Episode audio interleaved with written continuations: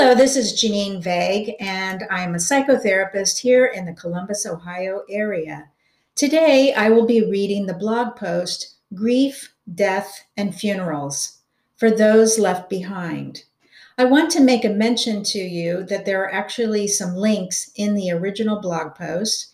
And so once you finish listening to this podcast, you can go and open up that blog post and be able to take a look at those links.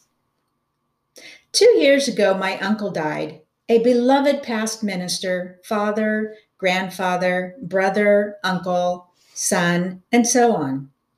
He was well known in many communities of people.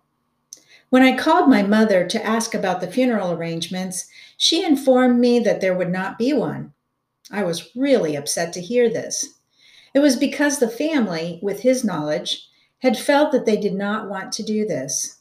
They didn't want a bunch of commotion. I was furious with this, but my words could not be heard because his family are people that, when they make a decision, they are not detracted. As a psychotherapist who deals with death and dying quite frequently from their survivors who come into my office, I know the importance of grief. A funeral is not for the dead, it is for the living. It is for the people who love the departed one and who need to come together in memorial of this person to sing their praises. When you deny a funeral from your loved ones and those who knew of you, you're keeping them from being in congregation with one another and withholding their ability to have closure. Endings are very important to me. I have lived a life of silent treatment, unapologetic men, sweep it under the rug, denial, abandonment, rejection, and other types of emotional abuse that people have been able to get away with. As a person, I have spent years in therapy, workshops, and other self awareness type activities to heal from these experiences. I definitely know the value in coming together to say goodbye and how detrimental it is to someone's mental health. When someone is kept from having a healthy farewell with someone they love, it is just one more thing to have to go out and work on yourself over. The other day, I met a woman who was talking about becoming a funeral guide. Now, this is going to be your first link in this blog post. What the heck is that? I wondered. Well, it's a person who helps guide the family in the process of having a home funeral. People are now going back to the old ways of having a funeral in their home, which can cost roughly $1,000 or less. It is a very intimate way to be with the one you love privately, along with having others there to share in this love and remembrance. I recall reading about Saint Bernadette of Lourdes, and that's the second link in this blog post, whose body was exhumed several times for science. Her body has remained perfectly intact over the years, for the most part, and this is also part of why she was canonized by the church. When she would be removed from her crypt, it was the nuns from her convent that would take care of washing and dressing the body again to keep her protected. This was an intimate and probably spiritual gathering of women overseeing one of their own. While I am of Irish heritage, the only Irish funeral I have ever known about is what I have seen in movies or listened to stories about at the Dublin Irish Festival here in Dublin, Ohio. The historical ways of conducting wakes were to have the body laid out in the parlor of the home the family and loved ones would cherish their memory with food and drink. There are different customs that might take place in Ireland or other countries as to what would be buried with the loved one. We also see the Day of the Dead ce- celebrations that are curiously in every single country except the United States.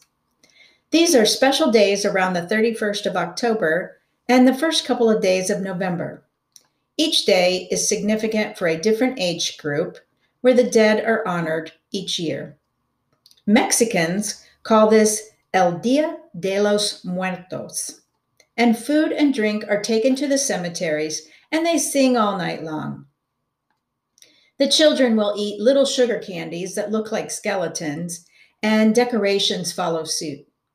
It is a really beautiful way of remembering those ancestors, the little children that have been lost, and those who died from the previous year. In India, the dead are de- the dead are placed on a funeral pyre. The Vikings were known to put their dead on floating funeral pyres that went out to sea. In a book that I read called The Hummingbird's Daughter by Luis Alberto Urrea, who is the great great nephew of Teresita, they talk about an in home funeral. However, in this case, she was not dead after all, not at that time.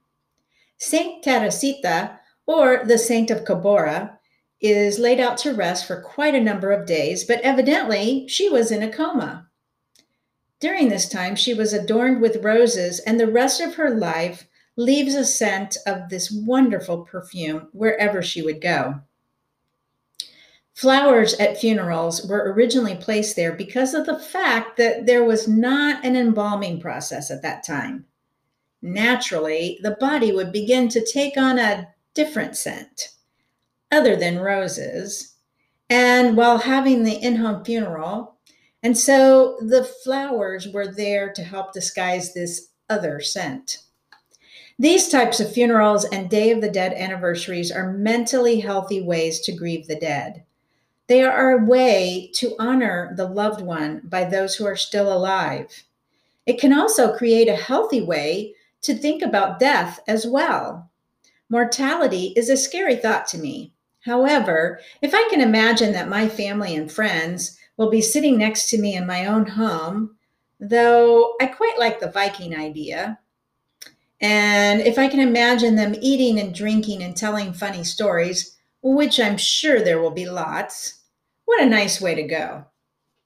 In fact, my very first and only time to be at the death of an animal that was not being used for food was my cat Emma, who I had to euthanize about seven years ago. A female veterinarian and several female nurses were in attendance with me as the very beautiful ending took place. Afterward, I received a box with her ashes and I paid a little extra to make sure they were hers, which I took to my new home and buried under a tree in the backyard.